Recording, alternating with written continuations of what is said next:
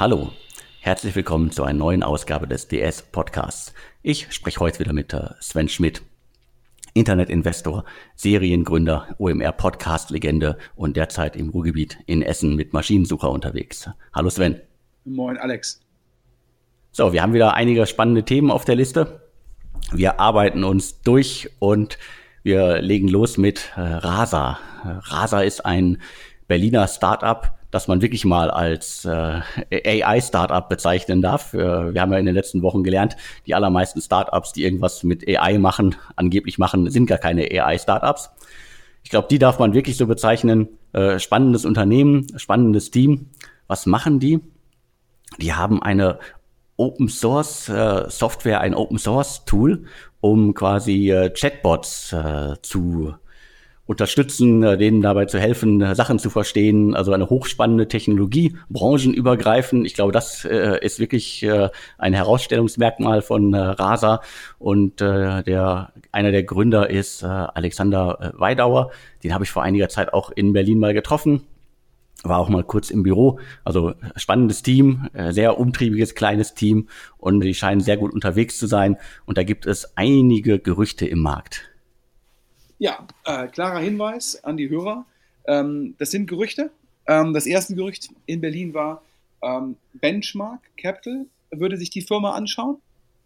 Und das zweite Gerücht ist es, dass ähm, Excel London, also mein Excel Partners, mein ehemaliger Arbeitgeber, ähm, würde in RASA, übrigens geschrieben R-A-S-A, ähm, investieren. wir haben daraufhin die äh, Firma kontaktiert da gab es weder eine Bestätigung äh, noch ein Dementi. Ähm, wir würden sagen, dass äh, die eine Quelle, die wir für das Gerücht haben, dass die würden wir als glaubwürdig einschätzen. Daher sieht es so aus, als ähm, würde aus dem goldenen Winter ähm, ein goldener Frühling werden, das nächste Investment eines Top-Investors in Deutschland. Falls dem also so sein sollte, von uns vielleicht ein verfrühtes, großes Glückwunsch an die Kollegen Weidauer und ähm, L. Nickel, den CTO und Mitgründer. Ich habe in VCs gesprochen, die auch alle sehr positiv über die Firma gesprochen haben, sehr positiv über das Team gesprochen haben und die mir gesagt haben, es gäbe in diesem Bereich ja, AI Assistant oder halt einfacher ausgedrückt Chatbot, gäbe es halt den einen oder anderen zu sagen, man baut eine vertikale Lösung, also für eine Industrie, wie zum Beispiel Reisen buchen. Ja, ähm, oder, und das, den Weg hat Rasa gewählt, man baut hinten eine horizontale Lösung. Die müsste dann aber auch eigentlich schon fast zwangsweise Open Source sein, damit dann wiederum Partner diese Lösung anpassen können auf spezielle Vertical. Ja, dann habe ich die VCs, die sich damit auskennen, gefragt, ja, warum gibt es denn keinen, der jetzt sozusagen eine allumfassende Lösung baut? Da haben die gesagt, ja, jedes Vertical braucht eine hohe Spezialisierung und ähm, da, dafür sei sehr viel Aufwand notwendig und sie würden aktuell nicht glauben, dass sozusagen eine Firma alle Verticals bedienen könne und dieser Ansatz von Rasa zu sagen, wir machen sozusagen den Kern und den dann horizontal als Open Source und dann können Partner das für die Verticals anpassen, das sei ein sehr, sehr intelligenter Ansatz und auch da wieder äh, die VCs, die sich damit auskennen, sagen, dass die Open Source Lösung von Rasa hätte halt schon eine ganze Menge Traktion. Auch wenn die Umsätze noch nicht da seien, ein bisschen Umsatz würde Rasa machen mit dem klassischen Servicegeschäft. Aber wenn jetzt und nach Hören sagen, zweistelliges Millioneninvestment von Excel Partners aus London, wenn das stimmt, kann sich Rasa auch erstmal darauf fokussieren, weiter sozusagen ja, die Rasa Open Source Software als Standard am Markt zu etablieren. Das klingt nach einer runden Sache und äh, ich glaube, das sind so 20 Mitarbeiter oder 20 äh, Leute im Team bisher. Das heißt, die bewegen damit richtig viel und äh, könnten mit äh, so einer Summe dann nochmal wirklich intensiv ihr Angebot ausbauen. Klar, ich gehe davon aus, dass wenn man, wenn das jetzt stimmt mit der zweistelligen Millionensumme von Excel, dass dann ähm, zwei Dinge passieren würden. Nochmal mehr Investment in Technologie, also sprich ganz klares Recruiting von führenden Softwareentwicklern in dem Bereich zum einen und zum anderen sicherlich einen Aufbau ähm, eines Teams auch in den USA, um halt dort auch Traktion aufzubauen, weil natürlich in den USA für Open Source Firmen am meisten gezahlt wird. Aber dafür muss man auch in den USA Traktion haben und dafür bedarf es meistens Leuten, die die Lösung halt auch nach vorne treiben vor Ort.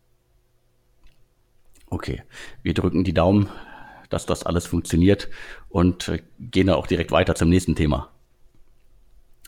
Wir machen noch mal ein, ein Update für zur kommenden Woche. Wir hatten uns äh, in der kommenden Woche hatten wir uns schon über den äh, wachsenden und boomenden äh, Markt der kosmetischen Zahnschienen äh, beschäftigt. Und äh, ja, äh, einige Leute haben sich bei uns gemeldet, haben uns noch weitere Infos zum Markt gegeben und wir haben unter anderem was gehört äh, rund um Oskar Hartmann.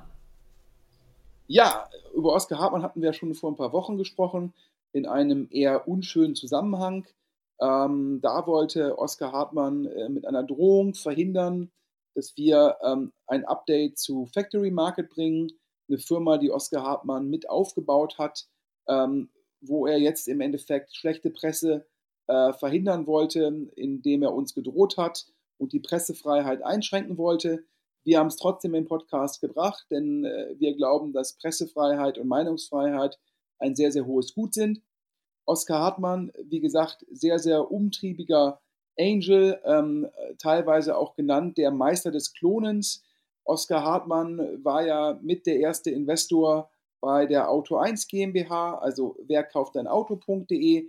Und als er sah, wie gut das läuft, hat er de facto global Klone von ähm, wer, kauft ein Auto, wer kauft ein Auto aufgebaut. Ähm, da ist er sehr, sehr opportunistisch. Und wir hatten ja schon darüber gesprochen, ähm, wie heiß sozusagen dieses Thema dieser Zahnschienen ist. Ja, ähm, eine Firma über 20 Milliarden an der Börse wert, ähm, der, der Smile Direct Club mit über eine Milliarde Umsatz dieses Jahr. Äh, wir hatten schon über die verschiedenen Klone in Deutschland gesprochen. Wir hatten gesprochen über ähm, sozusagen die Rocket-Initiative, zu der der Alex mega spannende News hat gleich. Und auch Oskar Hartmann scheint jetzt ein Team zu rekrutieren, um auch in dem Segment tätig werden zu wollen. Das heißt, mit etwas Verzögerung kommen jetzt Rocket, und sozusagen Oskar Hartmann als, als Klonmeister, ähm, um auch noch in den Markt einzusteigen. Schauen wir mal, was diese ganze Konkurrenz heißt. Meistens ja entweder verdient Google mehr Geld oder die Preise für die Kunden fallen. Schauen wir mal. Aber Alex, du hast mega spannende ähm, Informationen zum Klon von Rocket. Genau, es gibt äh, extrem spannende Neuigkeiten zu äh, Frank Smile. Das ist das äh, Startup, das äh, Rocket Internet gerade in UK auf den Markt geworfen hat. Da hielt äh, Rocket bisher 100 Prozent am Unternehmen. Und äh, jetzt äh, spannende Neuigkeiten. 20 Prozent davon äh, gingen jetzt an äh, ein anderes Team. Und äh, wir hatten in der vergangenen Woche schon darüber gesprochen, dass äh, Frank Smile alle europäischen Märkte außer Deutschland bearbeiten will. Da hatten wir ein wenig spekuliert, so, ha, die wollen vielleicht ihren Freunden von äh, Sunshine Smile, wo ja, die E-Darling-Gründer an Bord sind, äh, keine Konkurrenz machen. Ja, Pustekuchen, die wollen denen so richtig Konkurrenz machen, weil jetzt kommt äh, die 20 Prozent, die äh, an Frank Smile vergeben worden sind, gehen nämlich an das Team von Dr. Smile, die bisher in, in Deutschland unterwegs waren. Das heißt, äh, Rocket Internet verbündet sich mit dem Dr. Smile Team. Das Dr. Smile Team hält 20 Prozent an äh, einer Gründung, die das Konzept ins europäische Ausland bringen soll. Wenn das mal eine spannende Neuigkeit ist, dann weiß ich nicht. Das klingt nach großem äh, Wurf und äh, irgendwie ist, hat Rocket Internet mal wieder geschafft, dann doch ein paar Leute äh, für sich zu gewinnen, die wirklich äh, auch mit 20 Prozent zufrieden sind und äh, äh, mit Rocket was ganz Großes aufbauen wollen. Naja, ich glaube, dass das Dr. Smile-Team natürlich sagt, okay, wir sind in Deutschland, ja, wir haben jetzt keine Ressourcen, um das Business paneuropäisch auszurollen. Rocket sagt, wir finden die Idee gut, uns fehlt ein bisschen Know-how und dann ist natürlich komplementär. Das Dr. Smile-Team liefert das Know-how, Rocket das europäische Ausland und das notwendige Kapital und irgendwann sozusagen, wenn es dann läuft, kann ich mir auch vorstellen, dass dann beide Firmen irgendwann zusammengelegt werden. So, jetzt ist erstmal eine Lösung, wo beide Seiten gucken können, ja, äh, passt es, wie gut passt es? Also ein spannender Ansatz von Rocket, die ja relativ spät am Markt sind, genauso wie ein Oskar Hartmann jetzt mit seinem Vorhaben spät am Markt ist. Ähm, da muss man natürlich auch jetzt Tempo aufnehmen. Und ein Schritt kann da diese Partnerschaft sein, die Rocket jetzt eingegangen ist. Und ich glaube, einer der Gründer von Dr. Smile war ja auch schon mal im Rocket-Portfolio. Genau, richtig. Jens äh, Urbaniak äh, hatte da auch schon äh, Verbindungen. Das heißt, er weiß auch, worauf er sich einlässt. Was ich ganz spannend finde im Zusammenhang, also wir hatten ja schon äh, öfter über die neue Strategie von Rocket, also die neue Ausgründungsstrategie, Offensive von Rocket gesprochen. Und wenn sie es wirklich schaffen, in Deutschland Gründer zu finden, die in Deutschland, sagen wir, äh, gerade erfolgreich sind oder halt äh, gut unterwegs sind und mit denen zusammen halt so ein Konzept euro europäisch ausrollen können, dann ist das natürlich nochmal eine ganz, ganz neue Dimension. Und deswegen finde ich es mehrfach spannend. Absolut. Also es zeigt halt, der Markt für diese Zahnschienen, der wird gerade richtig heiß, getrieben durch die hohen Marktkapitalisierungen in den USA, ja, wahrscheinlich so ein Smile Direct Club, wahrscheinlich 10 Milliarden, das Original 20 Milliarden und der europäische Markt ist in Summe, glaube ich, nicht viel kleiner als der amerikanische. Ja, das sieht man halt, man sieht die Exit-Möglichkeiten und äh, das erklärt jetzt wieder den Herdentrieb oder die äh, ja, FOMO, Fear of Missing Out, ähm, sozusagen. Ähm, mit etwas Verzögerung nach, neben den E-Scootern werden die Zahnschienen jetzt richtig, richtig heiß ja, äh, warten wir ab, was da passiert. Äh, wir bleiben an dem Thema dran und äh, werden in den kommenden Wochen wahrscheinlich weitere Neuigkeiten liefern können.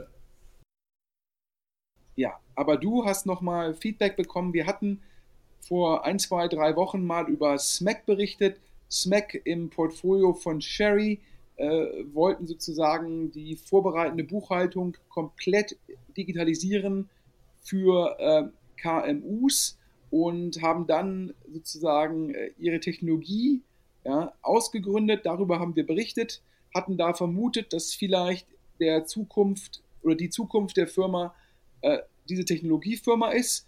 Und jetzt hast du mehr erfahren. Genau, du hast es schon gut zusammengefasst. Ähm, es gibt äh, Neuigkeiten. Also wir hatten äh, in der vergangenen Woche auch darüber spekuliert, wenn jetzt der Nachfolger Hypatos, der die Machine Learning Technologie von SMAC erbt, was wird denn dann aus SMAC? Das ganze Team scheint ja auf dem neuen Projekt zu sitzen. Und äh, jetzt können wir zumindest sagen, also wird nicht runtergefahren, also so, sofern man das äh, so sagen kann, äh, wird weiter bestehen und äh, es gibt ein paar Hintergrundinfos äh, zum, äh, zu, außer, zu, zu das, zur Teilung der beiden Unternehmen oder äh, Kompetenzen und auch zum, zum Werdegang von SMAC. Und dieser Werdegang ist deswegen so ganz äh, spannend. Warum? Weil er nämlich auch für viele andere Buchhaltungs-Startups zutreffen wird. Also es gab ja vor ein paar Jahren einen richtigen Boom an äh, Startups, die die Buchhaltung in irgendeiner Weise digitalisieren. Und es gab immer Leute im Markt, die waren da sehr, sehr skeptisch. Und jetzt hat sich mit Smack hat sich jetzt einmal mal bewiesen, dieses Segment ist so schwierig, wie alle erwartet haben. Warum? Also es ist gar nicht so schwierig, Kunden zu gewinnen. Das äh, sagt auch das Smack-Team. Also Kundenakquisitionskosten waren jetzt gar nicht so das Problem. Aber sozusagen der niedrige Deckungsbeitrag pro Kunde durch hohe Servicekosten war einfach extrem schwierig. Und auch dieses Dreiecksverhältnis zwischen Kunde, Steuerberater und Smack auch wirklich, wirklich einfach nur ein Kostentreiber. Das heißt, an mehreren Punkten hat das äh, Konzept nicht funktioniert. Was hat Smack gemacht? Die haben sich quasi äh, von diesen Kleinstkunden und Minikunden entfernt. Von dem Thema, wir digitalisieren die Buchhaltung, haben sie sich äh, weitgehend entfernt und äh, sind jetzt eine Art äh, Software-as-a-Service-Lösung für Eingangsrechnungsverarbeitung im Mid-Segment. Also Eingangsrechnungsverarbeitung ist auch so ein schönes Wort. Das funktioniert, glaube ich, auch nur im Deutschen. Also die ganzen Kleinst- und Kleinstkunden haben sie abgegeben, wie gesagt, und äh, fokussieren sich jetzt auf Mittelständler und da auch nur äh, bieten sie auch nur ein Produkt an, das die Digitalisierung und Automatisierung im Buchhaltungs, äh, in der Buchhaltung äh, verbessert. Keine Dienstleister mehr, kein gar nichts, also reines Software-as-a-Service-Tool, das wahrscheinlich auch mit äh, wenig Manpower weiter betrieben wird. Und wie zu hören ist, äh, äh, scheint auch gut zu laufen. Äh, da fragt man sich so, hm, warum hat man das jetzt getrennt? Da sagen sie dann nochmal, äh, ja, wir haben das getrennt einfach aus dem Grund, weil man Partnern, Kunden und Investoren einfach nicht mehr verständlich machen konnte. Äh, warum macht ihr da jetzt Eingangsrechnungsverarbeitung und gleichzeitig äh, seid ihr Technologieanbieter? Deswegen alles getrennt.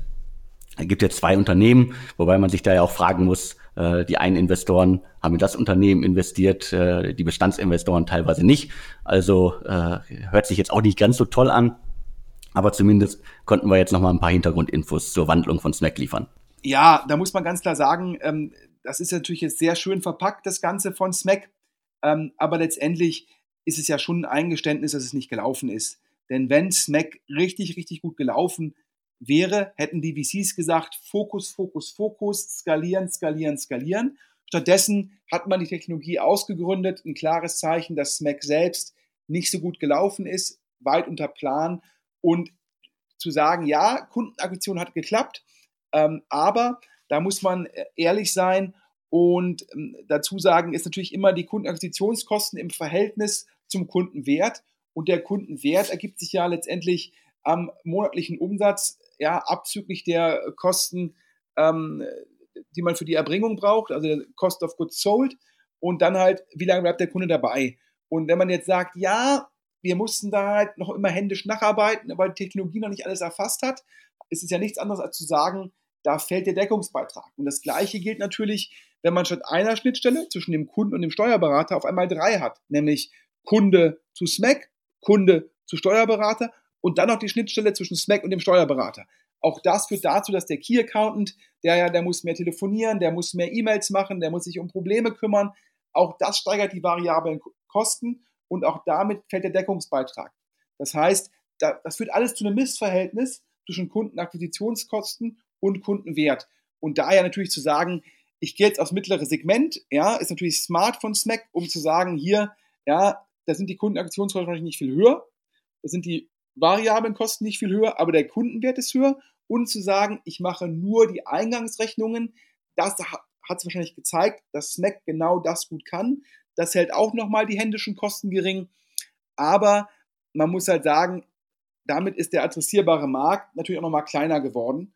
Und äh, daher würde ich sagen, ja, gut formuliert, gut verpackt, aber die Wahrheit ist, ja, aus VC-Perspektive, Smack selbst, das war halt kein Home Run mehr und daher die Entscheidung, dass das Team sich defokussieren kann, indem es sozusagen die zweite Firma aufmacht, in der Hoffnung, dass man aus der Technologie noch mehr rausholt. Ja, ich denke auch, dass der äh, klare Fokus auf äh, Hypatos, dem äh, Technologiepart, liegen wird, weil das hat ja die Vergangenheit immer wieder gezeigt. Also äh, B2C-Angebote, äh, Startups, äh, die einen Pivot gemacht haben äh, Richtung Technologie, haben sich halt in vielen Fällen auf den äh, lukrativen B2B-Teil äh, fokussiert. Das heißt, äh, die Technologie äh, an andere Softwareunternehmen weitergereicht. Äh, äh, Scope Visio ist deswegen ja wahrscheinlich auch äh, Gesellschafter von Hypatos geworden. Die waren vorher Smack, äh, haben vorher mit Smack auch zusammengearbeitet, haben gesehen, dass es in bestimmten Segmenten funktioniert. Und wie du richtig gesagt hast, also es ist halt immer schwierig, äh, zwei unterschiedliche äh, Produkte im Markt äh, mit unterschiedlichen äh, Zielgruppen zu vermarkten, voranzutreiben. Vielleicht braucht man Smack auch, äh, um ein bisschen noch die Technologie zu, fortzuführen und bestimmte Sachen damit auszuprobieren. Deswegen klarer Fokus, den sehe ich auch bei Hypatos. Letztes Thema ähm, für heute, ähm, knapper, fokussierter Podcast. Thema ähm, Ghost ähm, Restaurants. Ghost Restaurants für die Hörer, die sich mit dem Thema noch nicht beschäftigt haben. Das sind Restaurants, die, da gibt es keine Tische, da gibt es keine Stühle, ähm, da gibt es keine Kellner, da gibt es eigentlich auch kein, kein, kein Lokal, wo Leute reinlaufen können, sondern Ghost Restaurants sind Restaurants, die den Vertrieb nur über die Lieferplattform machen, wie Deliveroo oder Foodora und so weiter und so fort. Ähm, und ja, da gibt es im Endeffekt in Berlin ein Konzept, ähm, schon von Anfang an unterstützt vom Berliner Super Angel Christoph Mehr, äh, mitgegründet von äh, Paul Gebhardt, vielleicht manchen Hörern bekannt äh, über Bonusbox. Und äh, die Firma heißt ähm, Kiez, ähm, K-E-A-T-Z. Und Kiez ist ein Ghost-Restaurant, was sich insbesondere dadurch auszeichnet, dass es sehr viel in der Lage ist, sehr viel Geld aufzunehmen. Letztes Jahr waren es 6 Millionen Euro. Jetzt, letzte Woche kam die News raus, 12 Millionen Euro. Kiez hat schon 10 Ghost-Restaurants in Berlin, München, Madrid, Amsterdam und Barcelona. Also im Schnitt zwei pro Stadt. Man sieht auch Fokus auf große Städte. Warum teilweise mehr als ein Restaurant pro Stadt? Damit man halt dann schneller liefern kann, damit man nicht sozusagen aus einer Küche äh, sozusagen gezwungen ist, lange Distanzen ähm, sozusagen ähm, abzubilden. Guckt man halt, dass man wahrscheinlich in Berlin zwei Sachen, zwei, drei Orte aufmacht, um so ganz Berlin effizient abdecken zu können. Ja, ist auf jeden Fall äh, ein Thema, was durchaus äh, in der Presse äh, diskutiert worden ist, weil es auch so ein Konzept ist, was es früher in der Art ohne das Internet gar nicht gegeben hätte. Ähm, Alex, du hast darüber ja auch schon berichtet. Genau, ich habe auch schon mehrfach darüber berichtet. Also äh, Kiez äh, folge ich ja schon eine ganze Weile. Ursprünglich mal angefangen als äh, Green Gurus. Da haben sie nur Salat geliefert, äh, auch bis äh, zu uns in die Redaktion. Haben wir, also wir, wir konnten quasi live äh, das Produkt äh, wachsen äh, sehen. Dann ist aus diesem Green Gurus ist halt letztendlich Kiez geworden und die verschiedenen Ghost Restaurants mit äh, Marken zu allen möglichen Themen, also Suppen, Burger, Chicken, Pizza und all so ein Zeug. Es gibt in Berlin auch noch Hannes Food, die machen was ähnliches. Und jetzt ein kurzer Schwenk. Äh, Ghost Restaurant hört sich so nach hip, nach neuer Entwicklung au, äh, an, nach Startup pur. Äh, ich ich kenne hier um die Ecke ein Ghost Restaurant in der, in der Brüsseler Straße im Wedding. Äh, das betreibt, glaube ich, auf pizza.de und Deliveroo irgendwie vier oder fünf verschiedene äh, indische Marken. Die laufen sozusagen alle unter einer Adresse. Das ist so ein bisschen äh, für mich so ein, in Anführungsstrichen, Betrug am Kunden. Ich glaube, die Preise sind auch fast immer gleich, nur um halt irgendwie den Markt zuzumachen. Das heißt, gibt's auch in anderer Form. Ich finde Ghost Restaurants eigentlich ganz spannend. Bei, bei Kiez, die haben jetzt gesagt, sie wollen auch gar nicht mehr in Deutschland wachsen, sondern eher im Ausland. Ich glaube, in Deutschland kann es auch schwierig werden, so ein Konzept auf lange Sicht äh, zu betreiben, gerade durch die Monopolstellungen, die wir in, in Deutschland ja jetzt haben. Äh, Pizza.de, Deliveroo äh, werden alle unter der Marke äh, Lieferando äh, zusammengefasst. Äh, Fudora gibt's in der Form auch nicht mehr. Bleibt also noch Deliveroo und ich glaube, da hast du auch noch äh, ein paar Infos dazu, äh, wie sowas funktionieren kann und warum sowas vielleicht nicht funktionieren kann, weil man ist ja abhängig von den ganzen Vertriebspartnern. Ja, also ich glaube, das von dir eben erwähnte indische Restaurant, was unter vier, fünf Marken parallel auftritt, die machen das clever. Die sagen einfach, wir haben halt das Restaurant und wir wollen unsere Präsenz auf den Plattformen erhöhen. Deshalb machen wir eine Mehr-Marken-Strategie. Ähm, muss sagen, so ein Kiez geht natürlich ähnlich vor. Die haben eine Ghost-Küche, aber aus der Ghost-Küche werden verschiedene Essensrichtungen und verschiedene Marken bedient. Soweit, so gut. Ähm, ich persönlich glaube, es ist ein Cash-Business und kein VC-Business. Wieso ein, was, was verstehe ich unter einem Cash-Business? Ein Cash-Business verstehe ich ein Business, was eigentlich kein Risikokapital bedarf, wo man äh, sehr gut von der Dividende leben kann, aber wo eigentlich sozusagen ähm, der Return nicht groß genug ist, um den Ansprüchen von Risikokapitalgebern zu genügen. Ja, warum ist es so? Ähm, ich glaube, die einzige Möglichkeit eigentlich ähm, in dem Food-Bereich äh, sozusagen nachhaltig Geld zu verdienen, ist es A, wenn man den Kundenzugang hat und B, wenn man eine starke Marke aufbaut. Und ähm, beim ersten scheitert es meines Erachtens bei den Ghost Restaurants, denn die bedienen sich ja primär Plattformen Dritter. Also, ja, ob es nun, wenn man eigene Logistik hat, kann man einen pizza.de nehmen, einen Lieferando oder einen Lieferheld, gehört ja jetzt alles zur Takeaway-Gruppe. Wenn man keine eigene Logistik hat, dann äh, kann man eigentlich nur einen Uber Eat, einen Amazon Eat, einen Deliveroo oder aber, sagen es Fedora noch gibt, eine Fedora nutzen. Ja, und diese Plattformen sind, es ist meines Erachtens sehr, sehr analog zu sagen, ich bin ein Händler auf Amazon wie ich bin ein Ghost Restaurant auf ähm, beispielsweise Deliveroo. Ähm, und wie die meisten Händler auf Amazon wissen, ja, letztendlich geht ein Großteil der Marge an Amazon und nicht an den Händler. Vor allem nicht nachhaltig. Man kann kurzfristig immer Geld verdienen, wenn man halt ein Produkt als einziger hat und mit dem Produkt dann halt sozusagen kurzzeitig eine Überrendite erzielen kann. Aber eigentlich führt der Wettbewerb plus die Marge von Amazon immer dazu, dass man sich gerade über Wasser hält, aber nicht damit reich wird. Und so ein Ghost Restaurant hat halt die Problematik, dass sie eigentlich nicht über eigene Kundenbeziehungen verfügen, sondern halt immer wieder sozusagen den Kunden neu akquirieren müssen über die Plattformen. Ja, jetzt ist die Frage, ob es so ein Ghost Restaurant gelingt, wirklich eine Marke aufzubauen, dass es sozusagen über die Marke sich auf diesen Plattformen differenziert und vielleicht die ein, zwei Euro mehr pro Hauptspeise nehmen kann, die dann zu einer Überrendite führen. Ja, ich bezweifle, ja, dass das mit dem Markenaufbau so hundertprozentig klappt. Ja, wenn das nur passiv ja, über die Plattform ist, dann muss man auch fair sein. Ähm, wie viel Amazon-Händlern ist es denn gelungen, eine eigene Marke aufzubauen, sodass sie letztendlich ja, primär auf Amazon gesucht werden, statt auf Amazon nur gefunden zu werden. Daher, ähm, ja, man muss sagen, äh, Christoph Mehr ist ein Super Angel und vielleicht gibt es da noch einen Plan, den wir nicht kennen, aber ähm, ich bin da skeptisch und ich kann mir da auch aktuell nicht vorstellen, wer die kauft. Vielleicht glaubt man daran, dass wenn man einmal groß genug ist, dass man dann halt von einem Deliveroo oder von einem Uber, Uber Eat selbst gekauft wird. Ich bin mir nicht sicher. Schauen wir mal. Genau, schauen wir mal. Also ich bin da auch skeptisch, äh, dass man äh, gerade so ein Restaurant-Business mit jetzt äh, über 20 Millionen Euro, die da reingeflossen äh, sind, dass man das wirklich zum äh, VC-Case bauen kann. Äh, das haben andere vorher auch schon versucht. Äh, bestimmte Ketten, es gibt ja viele Ketten äh, und die auch alle darunter leiden. Und ich glaube, es ist aber zumindest kein, kein Fall für Deutschland. Und deswegen auch Kiez sucht das Heil im Ausland, im, im Rest Europas.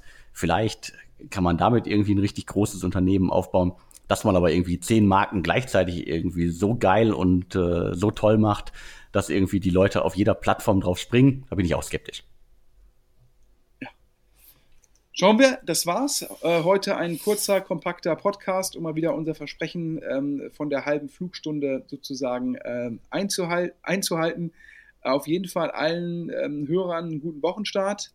Und wenn ihr Neuigkeiten für uns habt, gerne an podcast.deutschestartups.de und äh, wenn ihr Werbung schalten wollt, ebenso an podcast.deutschestartups.de. Äh, mich würde es sehr freuen. Wir versuchen den Podcast hier kostenlos zu machen für alle Hörer. Und deshalb brauchen wir auch die Unterstützung ähm, von Werbekunden, ähm, da der Alex letztendlich ja auch ähm, sozusagen mit deutschen Startups, ähm, was ja auch kostenlos ist, ja, glaube ich, der, der, der sozusagen Berliner Szene und der, der Startup-Szene allgemein einen großen Gefallen tut. Da freuen wir uns sozusagen, wenn wir das kostenlos halten mhm. können, über Werbekunden. Sven hat alles gesagt. Äh, meldet euch, wenn ihr Werbung schalten wollt oder wenn ihr Hintergrundinfos und äh, sonstige Sachen für uns habt, die wir im Podcast verwenden können. Und vielen Dank, Sven, und wir hören uns nächste Woche wieder. Vielen Dank, Alex. Bis dann. Tschüss. Und tschüss.